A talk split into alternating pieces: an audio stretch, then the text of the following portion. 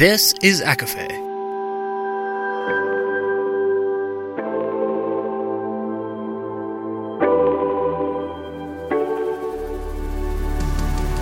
Laura Marie and Jessica Marie proudly present A Court of Fandoms and Exploration, a podcast. Fair warning everything the hosts say is explicit, full of spoilers, and adult content and shall not be used against them. They have opinions. Let's try not to drag anyone for expressing themselves and just have fun for an hour. We all deserve it. This episode contains spoilers from Kingdom of Ash with mentions of Moulin Rouge, The Great, Sex and the City, and The Magicians. There are also discussions surrounding EDs, fat phobia, sexual assault, and death of a parent.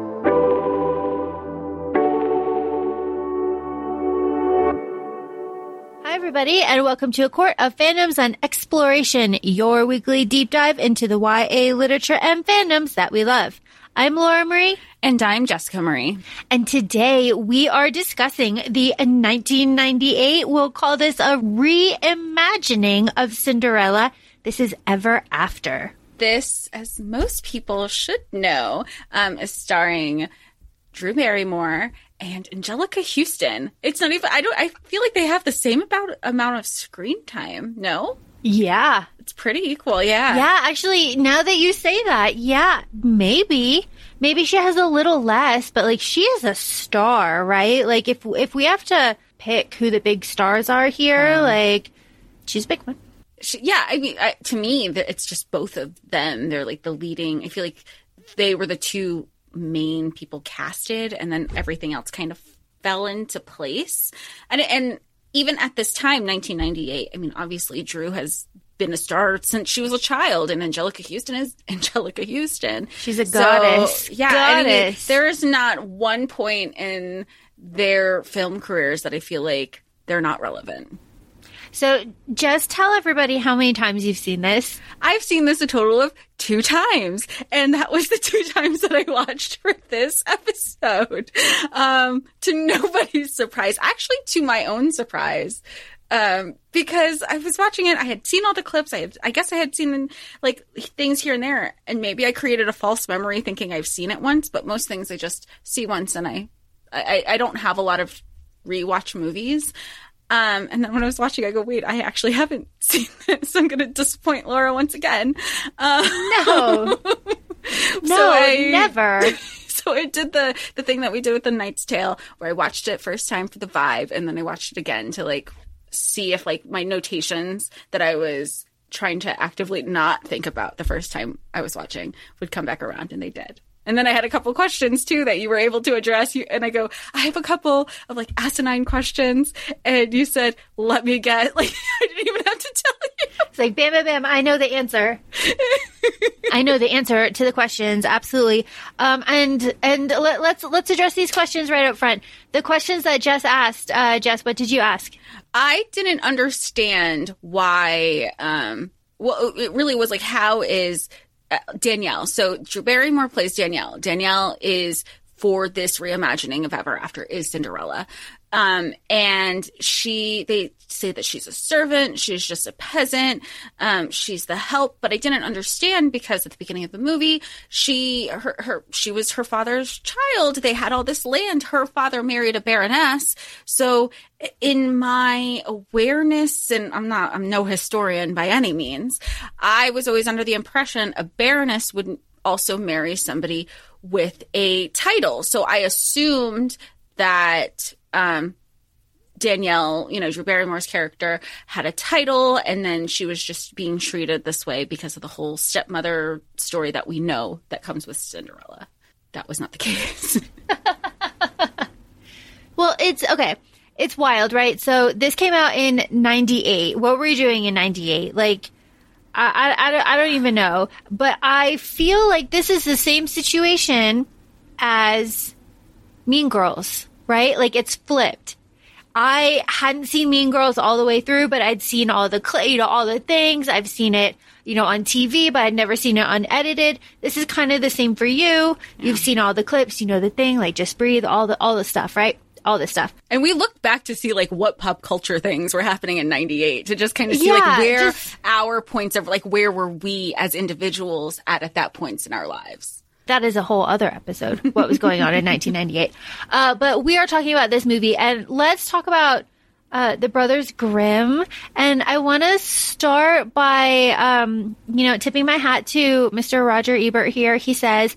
Uh, Danielle's attitude towards her dilemma is closer to modern feminism than to the cheerful sexism of the Brothers Grimm.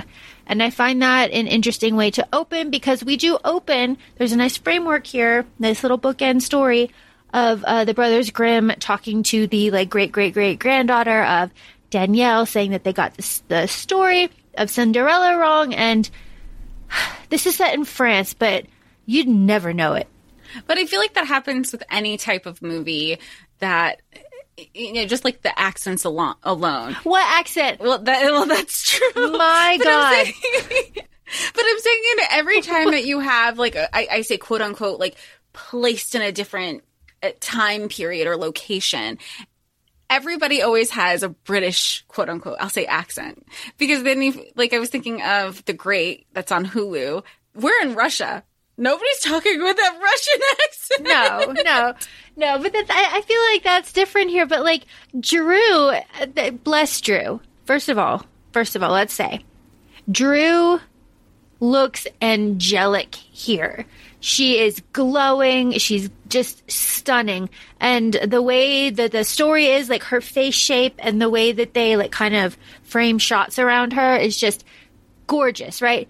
She she she is just gorgeous here, but um what what is she trying she it's not she's not trying to do an english accent because because that's not that it's like um She's trying something. utopia.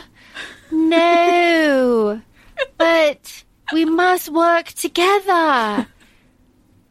The prince he's so irritating. I mean that's about right Mm, yeah. I mean, I mean, no hate, no hate. Accents are hard. I can't do one, obviously, but damn, I, you know, damn, when it was just like, whatever.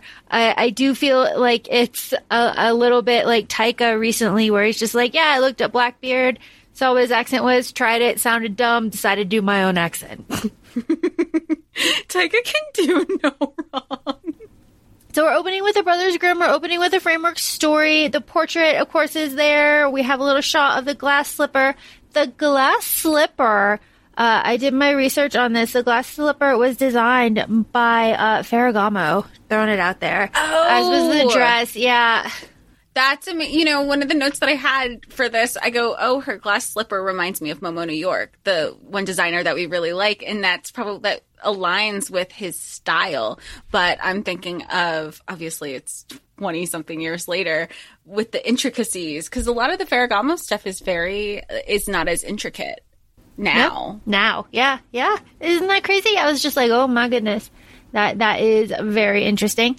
In the original Cinderella, that slipper is fur, right? That's a translation thing. Yeah, I saw that. I watched this on Amazon Prime. Where did you watch this? Probably also Amazon. That's where I, I didn't even know that the original translation had anything to do with fur until I had that little pop up fun Mm-hmm. fact section that came up with watching this. Yeah, that's one of my favorite things about Cinderella because, like, weird, right?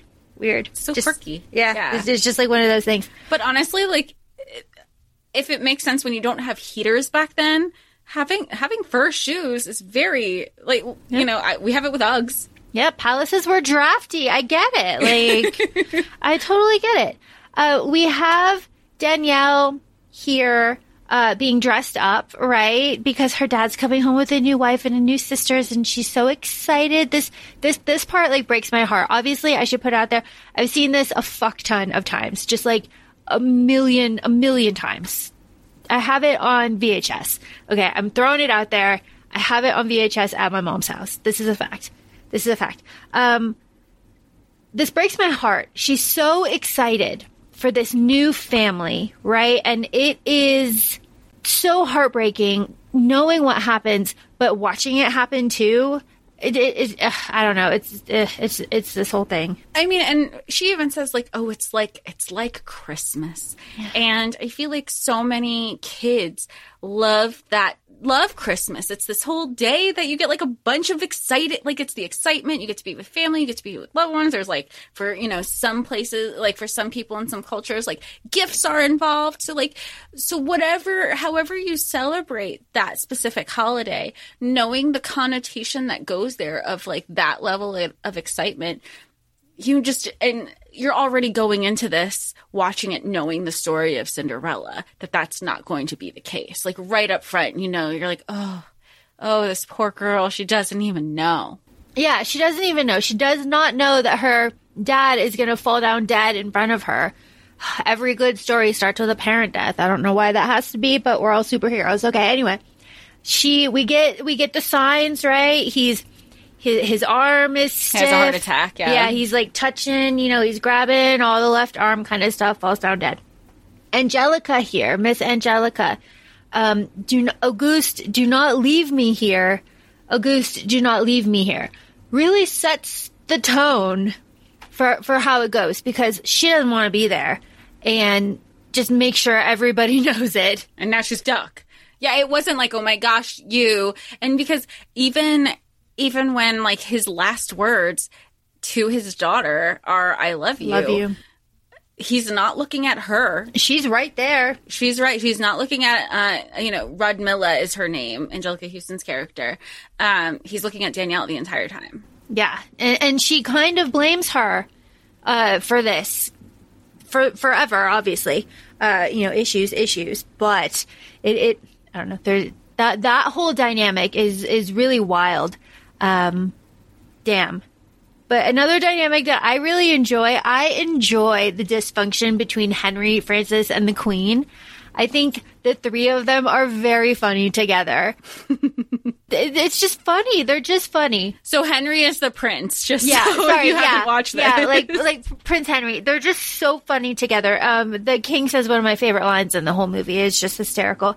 Um, but we get here that uh, Danielle is 18. That is like a set. She's like a set age here. She's 18. She sleeps by the fire. You know, Cinderella, Cinderella, Cinderella. Um, do we love their meet cute? I love their like who doesn't love an like it's enemies to lovers right away. But it's not even that because you know, and you find out later in the film where she's just I feel like she's just like stumbling with her words with her stepmother because she's like, "Oh, I didn't realize who he was." That wasn't the case. He had a hood on. The second that hood came off, she realized exactly who she wa- who he was. She's like, "Oh my gosh, I'm so sorry." Blah blah blah.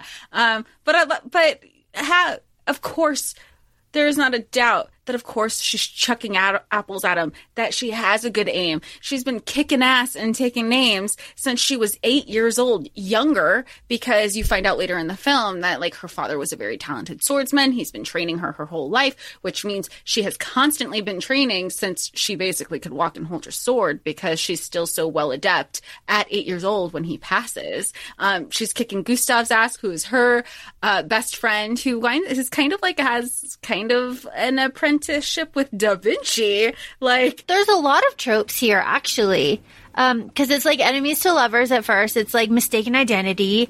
Um, it's, it's, uh, there's a my wife trope. You know, I love that. Uh, Yeah, yeah, He was like, the my I don't think you've you've met like, and there's an ellipsis when you Yeah. have the captions on. He goes, my wife. Yes, like just like I love that part. I love that stupid trope. there's a there's a miscommunication because she tries Mm-hmm. to tell him and can't you know there's miscommunication and there's betrayal there's a big betrayal public betrayal uh you know Oh, there's the the center of attention ballroom scene. Yeah. where the, it's there's I, I like spotlight, the yeah. spotlight. Yep, and she's like, breathe, just breathe, and all eyes Mm-hmm. are on her. There's the arranged marriage. yeah, yeah ma- arranged marriage trope uh there's so many there, and there's the i have power and i don't want it trope because Oh, he doesn't him. want to be king you There's know? the one. There's the one horse trope One where she's like. trope. That was really fun because it reminded me of when he was dropping her off. It was like, drop me off at the corner. I don't need everybody to. See. yeah yeah yeah just, just let me out here just let me out here "Yeah, just- here's fine. Here's fine. Um, let's talk about the stepsisters because the stepsisters are, I mean, they are characters, right? Yeah. Um, Marguerite and Jacqueline. Marguerite, whoa, I'm gonna say she, turbo bitch. Whoa, damn. Jacqueline, you do feel like sympathy for um, as the movie goes. Yeah, I feel like rewatching it the second time because the first time I was just annoyed. I was like, ugh, you're so like even though you're not like the mean quote unquote mean sis- stepsister, you're also not a good one. Um, but given the circumstances, you take a step back and you're like, Anjelica Huston is not a good good parent. Clearly, like a narcissistic parent. It's almost because even there's a point in the scene, um, Jacqueline, when um, when Danielle is hurt, she got whipped for disobeying and she's like helping put salve on and taking care of her she said she makes the comment of well you kind of did this to yourself and it's and and she's trying to it almost seems like a survival technique i would say that jacqueline's using under this parenting you know it's like how do i have my own opinions, but also in survival mode of trying to appease this like awful parent who's just treating me like shit all the time. Like from start to go, you hear it from like she doesn't, her mom doesn't want her to be the one t- flirting or talking with the prince. She doesn't, you know, um, even when she tries to speak up to say like that's not what you were saying. Like this is Danielle's stuff and then they try to even pivot the saying like oh well she stormed out because she doesn't want you to wear it when really no she doesn't believe anything that you're saying but she doesn't she she doesn't have a safe space to say it and not only does she not have a space, safe space to say it i have to feel like uh, jacqueline has been like bullied by her mom and then bullied by Marguerite her whole life. Like so so from like both sides, right? Like Right. bullied by the mom, you go to your sister for comfort, bullied by the sister. Um the like there's no man in their life, right? Um we have to assume that the Baroness, her first husband, is out of the picture. So she was broke, and that's why she married down and uh, married Danielle's dad, who also Auguste, who also like fucking died, and now they and are. she used all the money that he would have inherited too she used all the money. all they had really was like the the tangible items because they even talk about Danielle's dowry, which is just what's in the chest, Right, which right. is her mother's stuff. Her, her mother's, mother's stuff. her- yes. And Maurice, uh, one of the um, servants, was sold to pay off the debts, and we learn that um, what is her name? Ro- Rodella. Rodmilla. Rodmilla. She sold off uh, candlesticks and tapestries and, and and all all sorts of shit to pay off her debts, and she sold him to Le Pieu, uh, Le Pieu, Monsieur uh, Monsieur Le Pieu. Um, in like this this like big scheme, this big fucking scheme is like really absolutely wild. Um, there is a pretty girl trope here, uh, which I think is really fun. There's a nice reveal of when um, Danielle has to go get Maurice. I say has chooses to go get Maurice, right? And she's with Gustav, and you know she's like, you know, I have to put on this dress, and everybody's gonna know. And and he's like, no one's gonna be looking at your feet. Let me do your hair. And there's like a reveal, right? And she looks like so gorgeous as she's like walking and everything. Really love that. It feels like it's like it's a mini like a novella bookend situation because at the beginning of the movie you have Gustav saying like, "What are you doing? You look Yeah. like a girl," and she's just like, "I am a, I'm a girl. girl. And he goes, "But she goes, "You're I can still kick your ass. Like, bring it."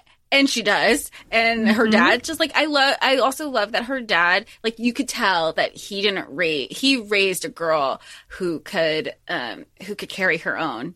And it wasn't you know oh she has to be a certain way. Like the stepsisters were when they came out of the carriage and they were like saying mademoiselle and like curtsying and bowing. And that that's just not danielle's thing. That's not her shtick. She wants to t- kick ass take names and prove everybody wrong Yeah, for real, for real. And she does, and she absolutely does, and she does it in good clothes. And I love that pearl like hairnet that she's mm-hmm. wearing. Gorgeous. I love this banter that she has with Prince Henry too. She's like quoting Sir Thomas More. She's like real into it, and he's like, you know, Utopia. It's just like dull. I found it with the servants, like all all, all this crazy stuff. I really, really like it. But did you did you notice that he was like, um, "What is your name? What is your name?" And finally, he's like, "Any name."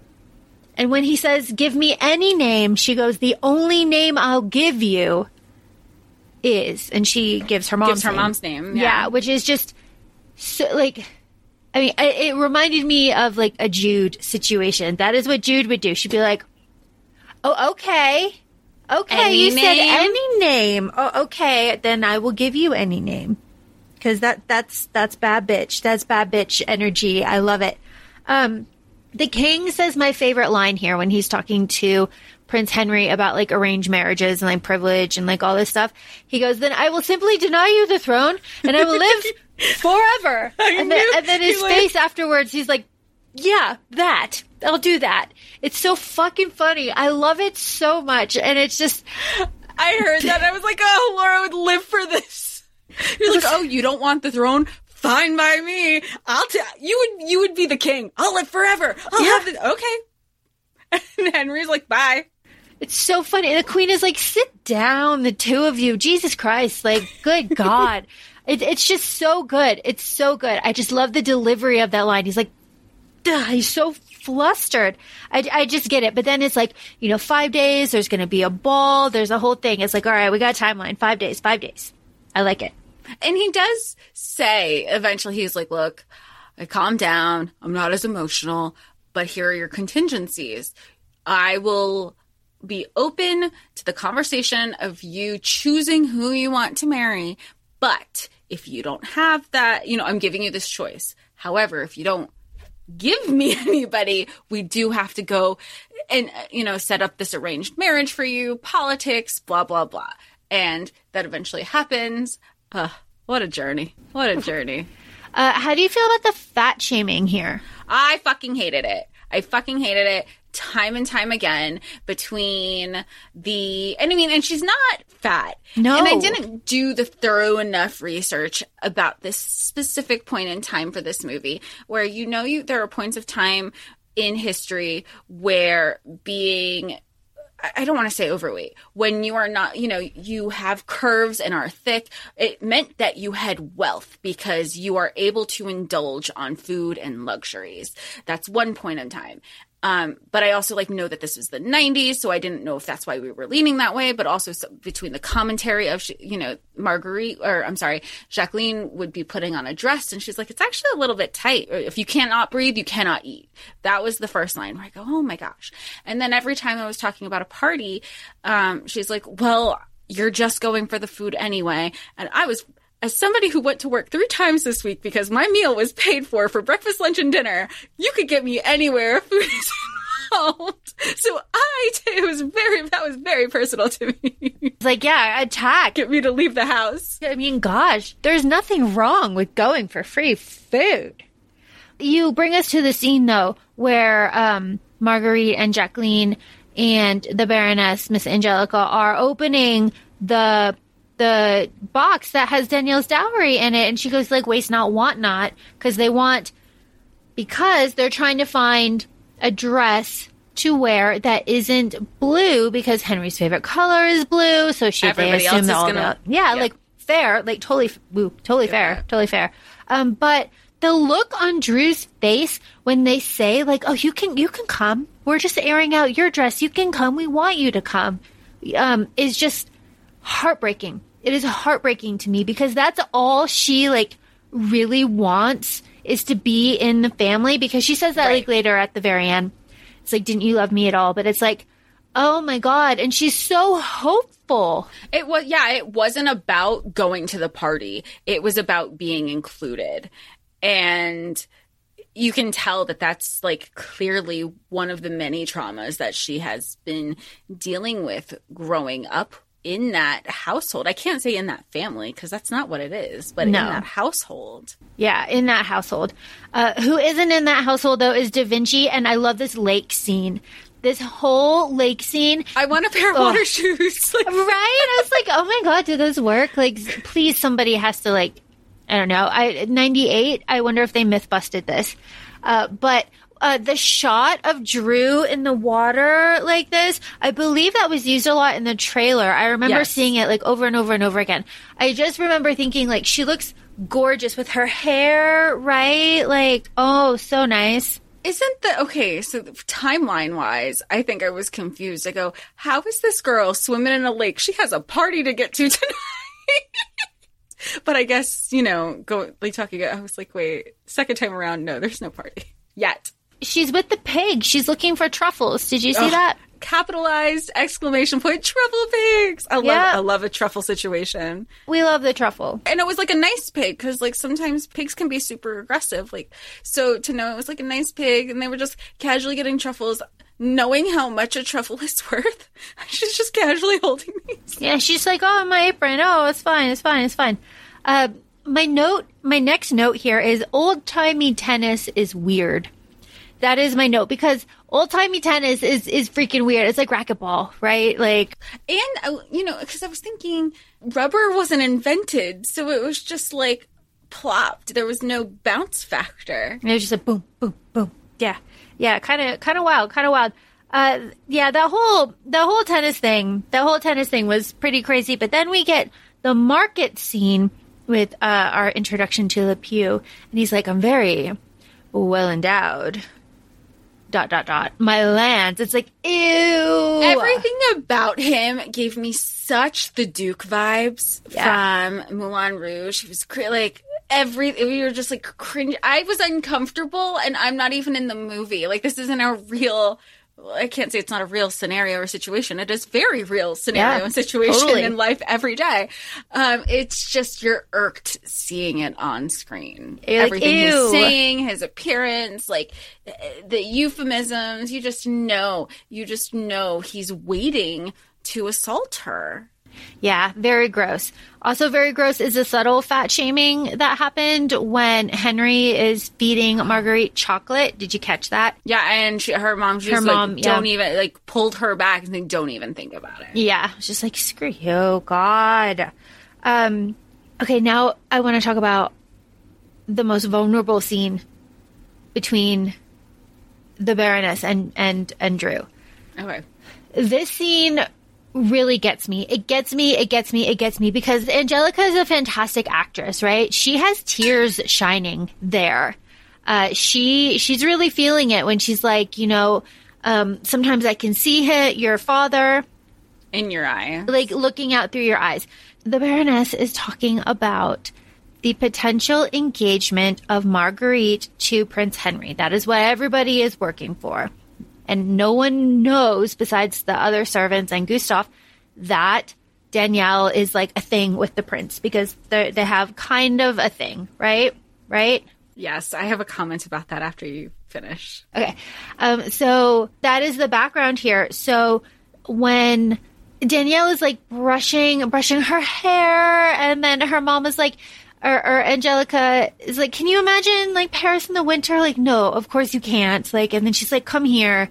Uh, you know, sometimes I see your dad looking out from your eyes. Sometimes, uh, you know, kind of wonder what it would be like. And then she's like, you know, but she gets a hold of herself. She's like, but you have such masculine features. You're built for hard labor.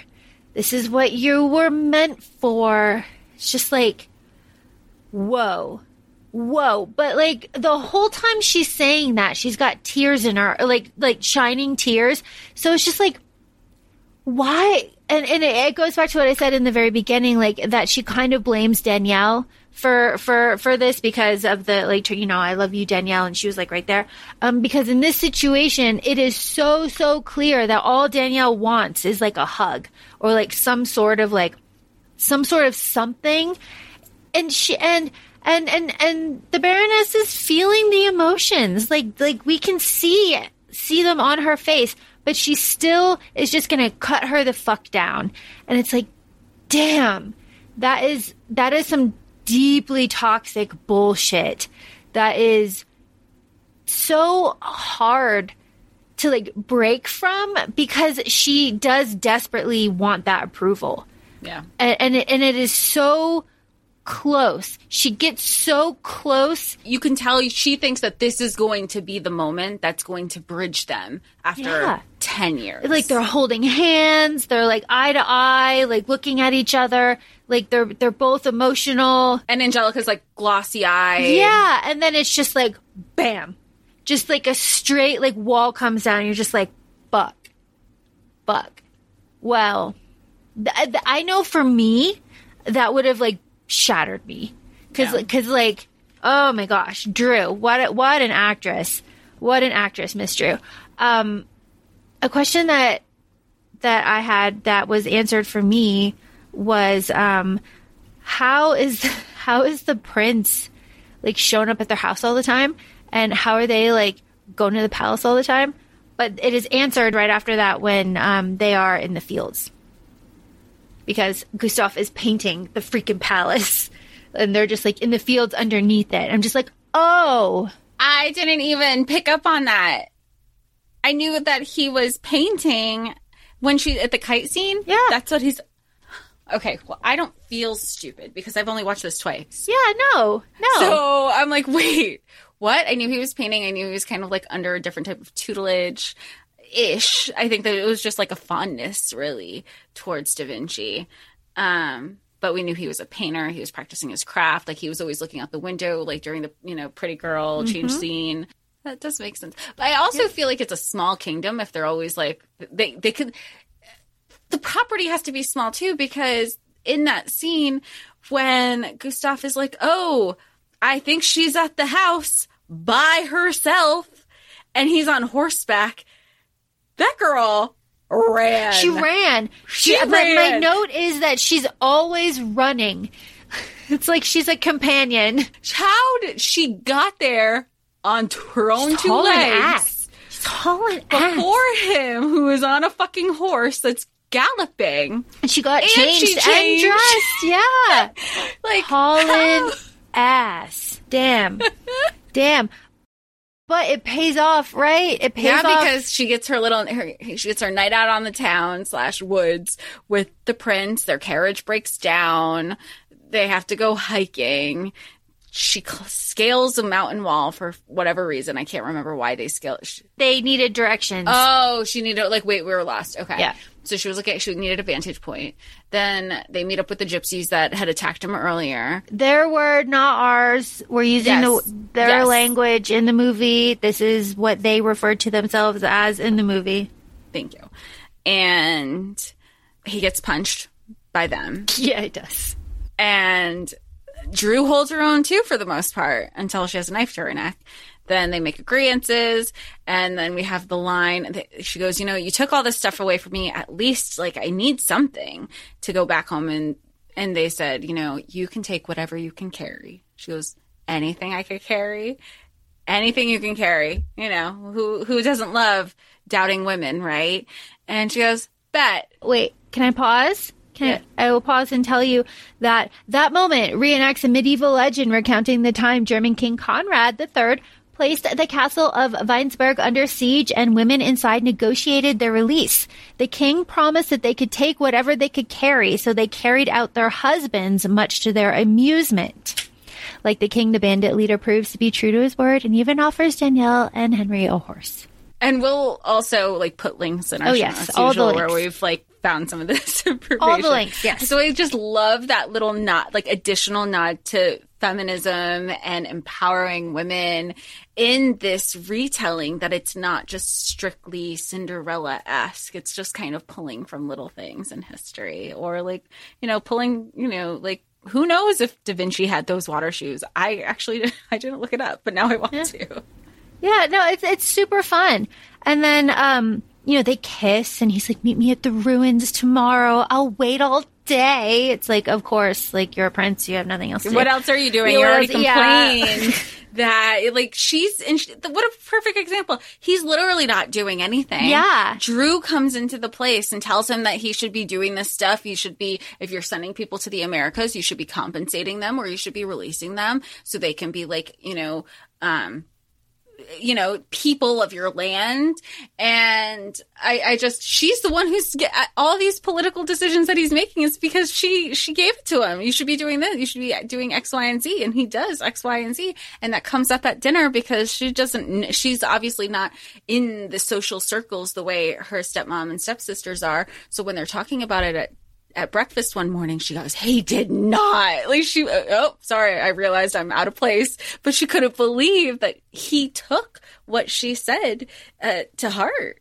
and like acted upon it too. Yes, that that is that is key, and that is something that a lot of people really praise this movie for. Like, because Prince Charming does not have a personality like in Cinderella, right? He's very bland. He's very whatever. But like Henry gets told off a lot, right? He's got the banter with Danielle. He's got he's got like pushback from his parents. Like there's there's stuff going on, and he takes the criticism from Danielle, and then throughout the movie we see him like like think about it, implement it, and then eventually like get his own ideas, right? And that ends with the university, like like that, you know. But the praise comes from Prince Charming is independently like doing the work on his own.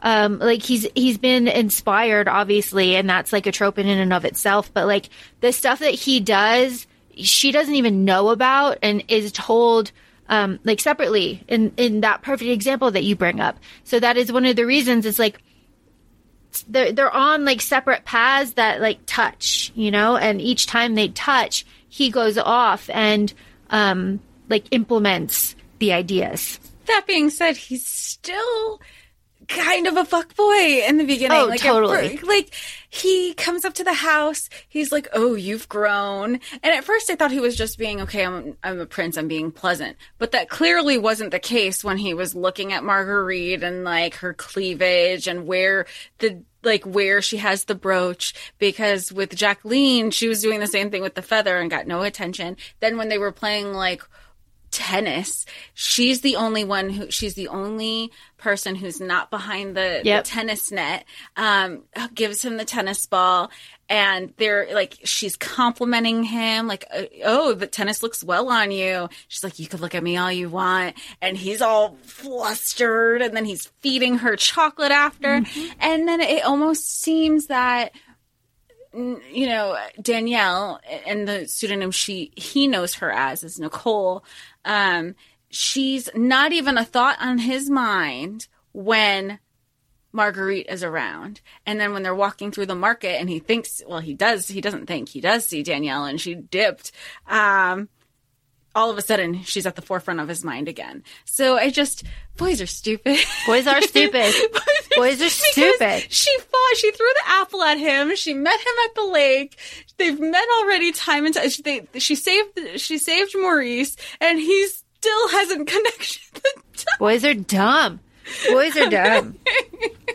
women though, women though are not dumb.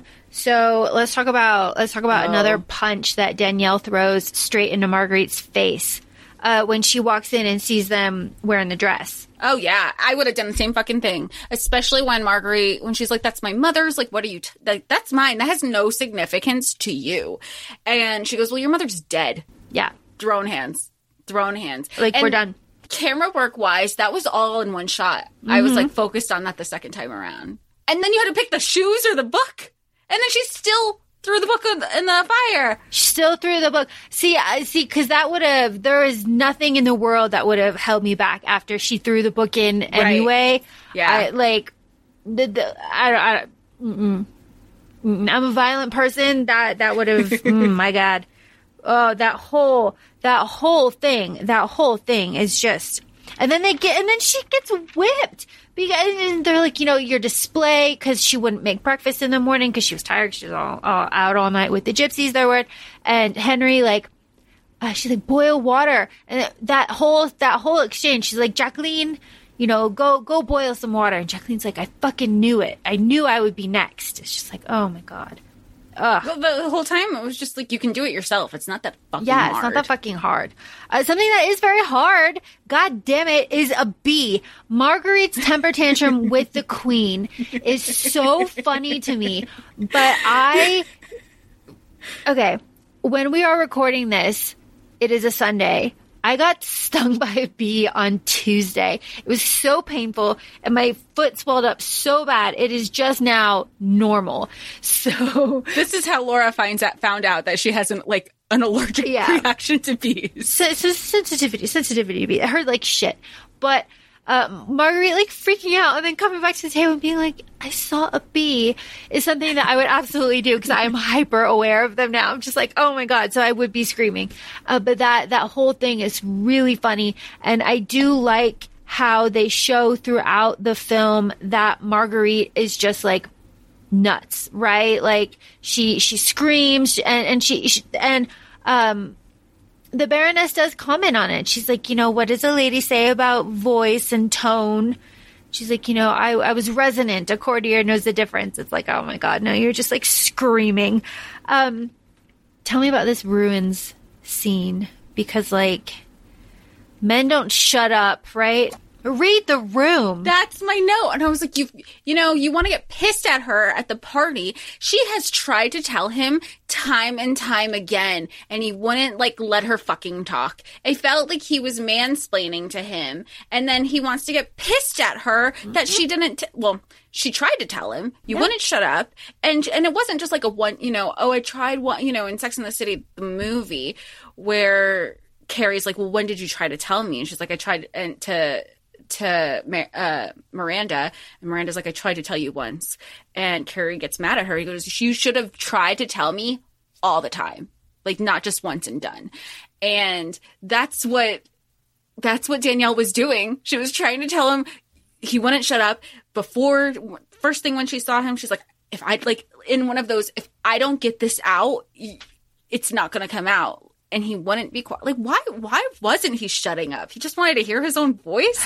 I don't know. I I understand the whole movie. I understand this whole thing, but it was the first time, and you know, I it just I, I agree with the whole like the princess saves herself thing because my God, I was not. He is not a good book boyfriend, movie boyfriend, movie any like. I kind of hope he died and then she stayed queen. Yeah, Jess, you and I were talking about this earlier. Um, big ick for me is is uh the this this Henry here. Uh too old in my personal opinion um for Drew. That's my personal opinion. Uh he he just looks like busted next to her like angelic gorgeousness. I I just don't know what it is. I, I was I was never a fan. I was never a fan.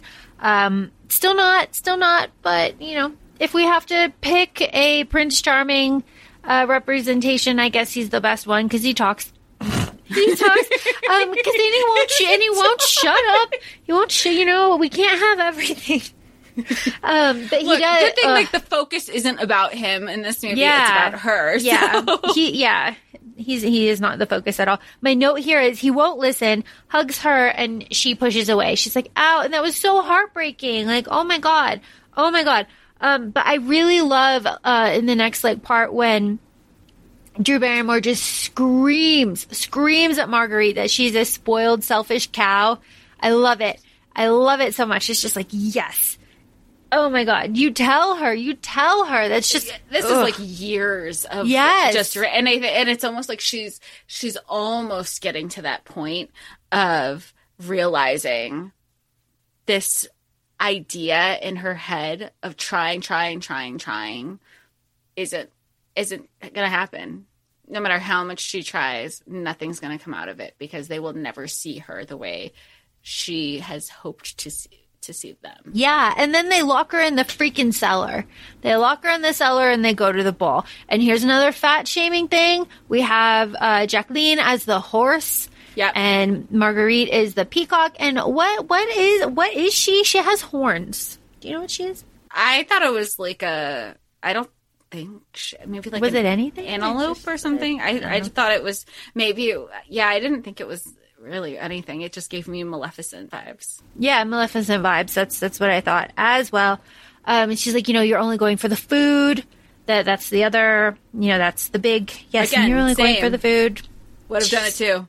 Don't even want the prince. Not even that cute. I have to say that horse mask is gorgeous. Yeah, it's it was pretty. like black and like mesh and like see through with the detailing on it. Like that was a really pretty like horse, like whatever. But then she finds the the prince's friend is also dressed like a horse, and they're flirting with and they're horse just like sounds. house the horse sounds. It's so cute. I said my note is both horses at the buffet. They're adorable. Um, I really like the father and son kind of communication that we have before the ball. I thought it was like interesting, and it, it like didn't need to be like it didn't need to you be just there. don't see, and, and in general you don't see Yeah. that portrayed especially in um, fairy tales so often yeah, it was just really nice. And he was like, you know, we don't have to do this. Um, you know, it's it doesn't have to be like a good idea. The this whole thing, it was just it was just really good. Uh, I also like how Da Vinci breaks out uh, Danielle. Just takes the door off the hinges, like thinking out of the box. But part of it, I think, is just because, and I can't remember if we said it in this episode. I know we were talking about it beforehand. Um, is that we know? I think people forget that Da Vinci is also an inventor, and he was just always exploring, and we know him as an artist. So, like, he's understanding these mechanics and quote unquote thinking outside of the box because you know that that was something like, how does this door stay together? How does this hinge work? Oh, this is held together. You know, there was just like a methodical amount of steps that have gone through his head. To, I mean, he created wings, you know, like in kites and all this fun stuff. So um, I, I, enjoyed that part. I enjoyed that he was the one calling the prince out, you know, because and that the prince considered him a friend as well. Um, to you know, it's like you fucked up. You did this to yourself. And she, don't sit and act like you're this martyr because she tried to tell you and you didn't fucking let her. Da Vinci the wings that he builds her are similar to his flying invention wings. Did you mm-hmm. notice it's like the yes. same kind of shape? He love those. Um, and the way that she is lit, um, can we just talk about the glitter? The glitter. I was like, okay, okay. You're sold. You're, I was half expecting you to be coming onto this episode with just glitter like to be like no. in the vibes. Oh my gosh, it's just amazing. And it's like breathe, just breathe. And she's got the jewels and the wings and the glitter. It's just amazing. I hate this ball.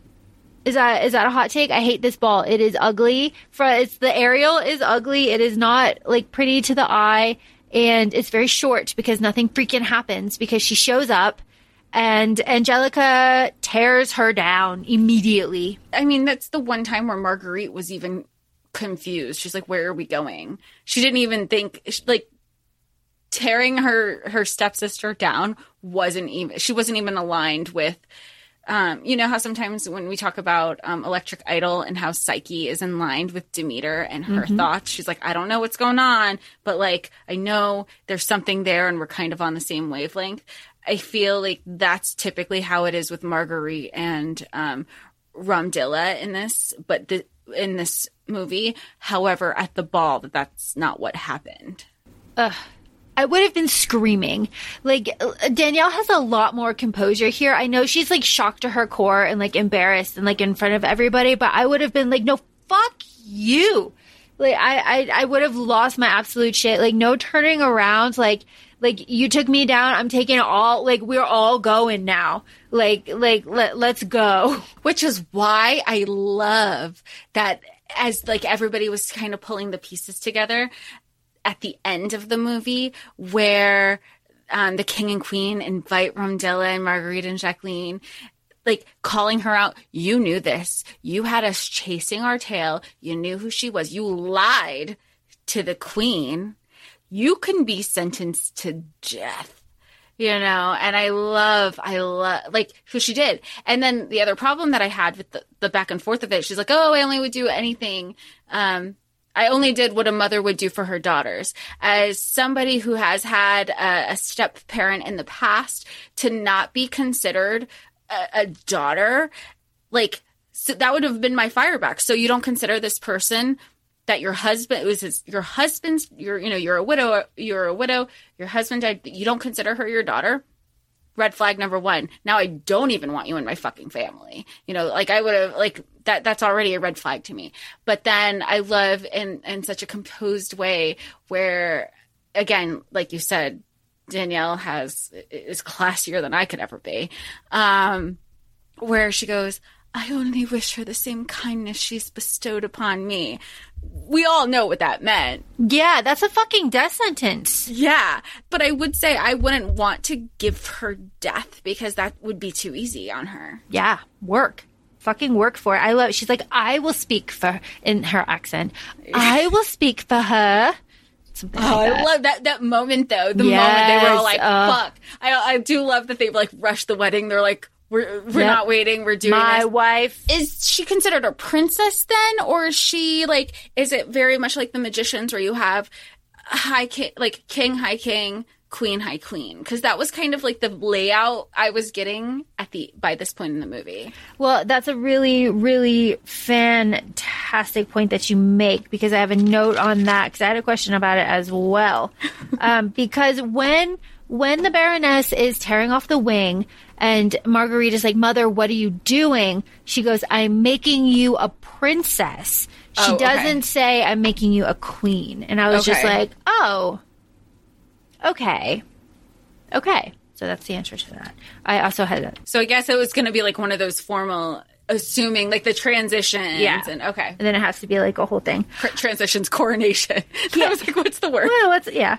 Um, Danielle saves herself here. We have to we have to point this out. Um, and uh, the Baroness sells her to pay the debts because she assumes that Marguerite is going to be queen now, and um, she sells her to Le Pieu. Lepew gives back everything that the Baroness had sold to him, so it's a fair exchange, right? Well, to Anjelica Huston even says like this stuff is worth more than Yeah, Her. yeah, really throws her under the fucking bus. Yeah. Just after they've already gone through the whole like you know everything happens danielle's like weeding away in the yard anjelica's like just kind of um what's the word that i'm looking for berating her And Yes. like what you won like what the fuck do you want like it's Get out of my way. Like, yeah Like, like, yeah. and then when she goes did you did you ever love me like was any of this real you know you could tell in that moment she was still trying to be like hopeful that there was some sort of like emotional attachment there to this only mother figure that she's had her life um because her mother you know died, Died. during childbirth i assume um and she goes can you ever love a pebble in your shoe like fuck man brutal. Ugh, Brutal. get me out of here like and then and that's how how it ends basically till she finds out till till the end, yeah, to the end. Like it's crazy. give me back Um, my things and you can have you can have because you know women are property then Yeah, absolutely, absolutely wild. I love that Danielle frees herself. Drew Barrymore loves that Danielle freed herself. As of 2006, Drew Barrymore said that this was her favorite role. So there's that. Um, you know, I, and then Henry, uh, comes to save her as she's walking out, you know, fuck you. I don't need you. And he says, like, I beg your forgiveness. I betrayed you. I broke your trust. I kneel before Yep. you. yep You know, all, it's like, yes, get down, get down, kneel, stay in the yes mud. i love like a kneeling a yes you will be on your knees for me Yep. you will beg for my forgiveness it's the same thing with um kingdom of ash spoiler Aedion with Lysandra, but you know how I feel about, you know, I have a very hot take on their relationship. Like, I just don't, I, I just, I won't go down that, po- that path, but I just, I do agree that men should grovel more often than not. Way more Um, often. but I love that he was even like, when she's like walking out and also like great swordsmanship from her and the fact that he just gave the key over i was still expecting him to be like gotcha like i was expecting him to be lying in that moment i wasn't expecting the handoff to the key that easily for him to say like the key to your freedom or something um but then when when prince henry comes he goes I, I'm, I'm here to save you Yeah, like, like, but clearly that's not needed Yeah, So, not needed. i love the confusion again boys are dumb boys are dumb. Boys are dumb. It's just, and then the the end. The end is so good. I believe. Correct me if I'm wrong. That the necklace that Danielle is wearing is the same one that Marguerite returned to the Queen that was stolen from uh, the Baroness's spy. I believe that is a connection. I believe. Someone tell me. Someone tell me. And then, of course, the end is the Brothers Grimm like walking out of the castle and being like the, and then the voiceover, um, of course, is the point, gentlemen, is that they lived, which I thought was very nice because it is, of course, um, ever after. There's some like timing things. Of course, like we're not looking for historical accuracy, here, but there, there are some timing things here. The queen makes a joke about divorce and says that divorce is only something that they do in England. However, uh, this movie is set in like 1512 and Henry VIII did not ask for a divorce until 1527. So the timing doesn't align. Oh. That's fine. because that's when divorce started when Right, he yeah. was like i just want to keep getting my dick wet Yeah, so like that that's fine. Um, the lead, what Dougray was almost Jude Law, which I thought was really funny.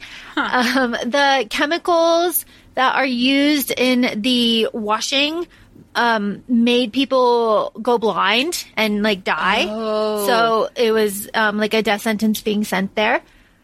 The I have all these facts. The main locale used in the movie was the Chateau de Hautefort, the beautiful castle in the Dordogne. Dordogne? Dordogne? Um, my German Is that in and French France? is yeah, Oh. my German and French is like bad.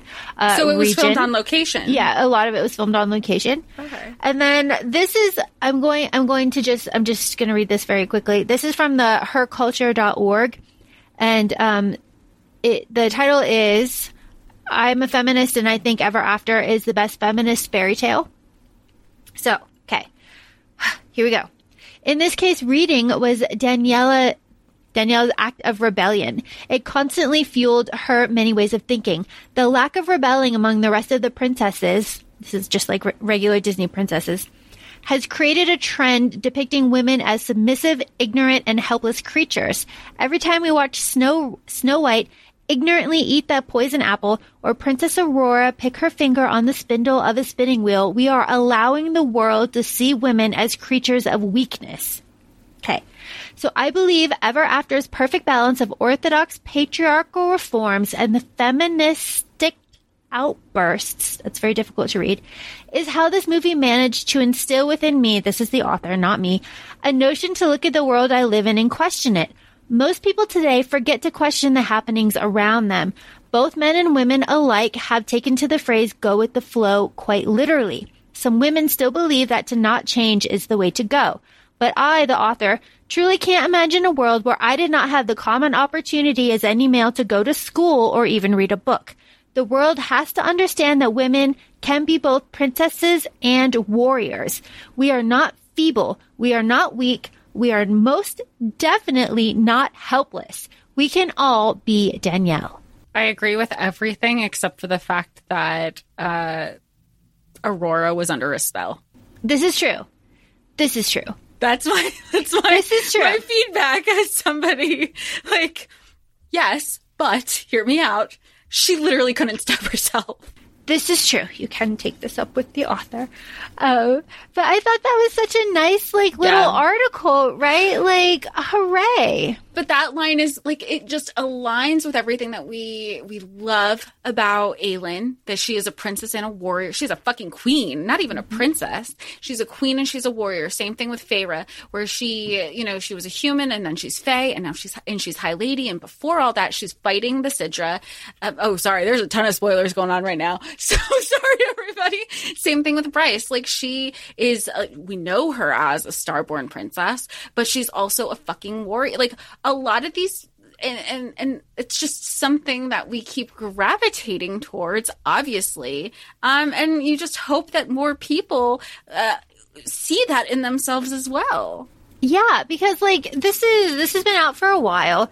There's a lot of media out there. This is a really great retelling. We know that, like, Greek gods are the big thing right now. Spice is the big thing right now, but fairy tales are going to come around again, and they always do. So this is something that you can always check out. Drew Barrymore is timeless, and especially now that she's like kind of back in the spotlight. She's just at Britney's wedding. Like, you know, everybody loves Drew. Drew posted on Instagram after Britney's wedding. What I learned from Ever After is that we must rescue ourselves and yet still want the fairy tale. And that's exactly what Britney did. I could not be happier for this intrepid journey for her. And Laura, did you share the quote? Did you say it earlier and I forgot? I don't know, but I'll say it again. Yeah. Uh, so the quote is from a Looper article, and we will, of course, um, link it. But uh, Drew says in this interview that rescuing yourself is the ultimate fairy tale, and we all want love at the end of the day. We want the prince, but if you can get yourself to the to the top of the mountain instead of him carrying you up there, then that kiss is all the sweeter. And we love that because it's absolutely right. And Drew, um, when she was reading the script, she goes, I thought rescue yourself. That's who I want to be. That's who I need to be in this life. And that is when she was in her twenties and she was trying to like kind of figure out what she wanted to do as an actress. So we just, we love that for her. And of course we support Drew.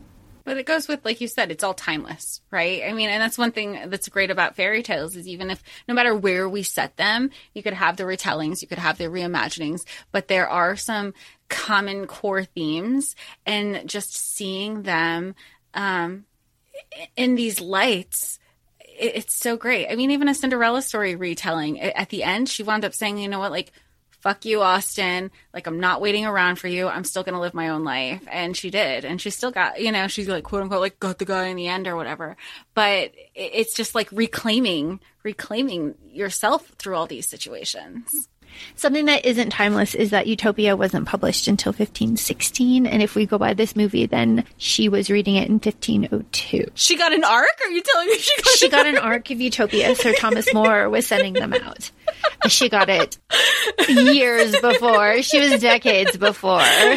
Yes, yeah. So we we love that. We love that because we we are very on trend, very before trends. I'm so happy for her.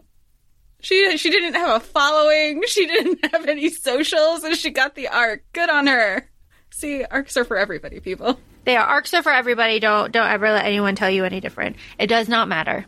So please feel free to follow us on Instagram. We are, we're at ACOFAE Podcast. We're also both on TikTok, ACOFAE Laura and ACOFAE Jessica. Please feel free to leave a five star review wherever your listening platform is, and we look forward to talking to y'all soon. Bye. Thank you. Bye.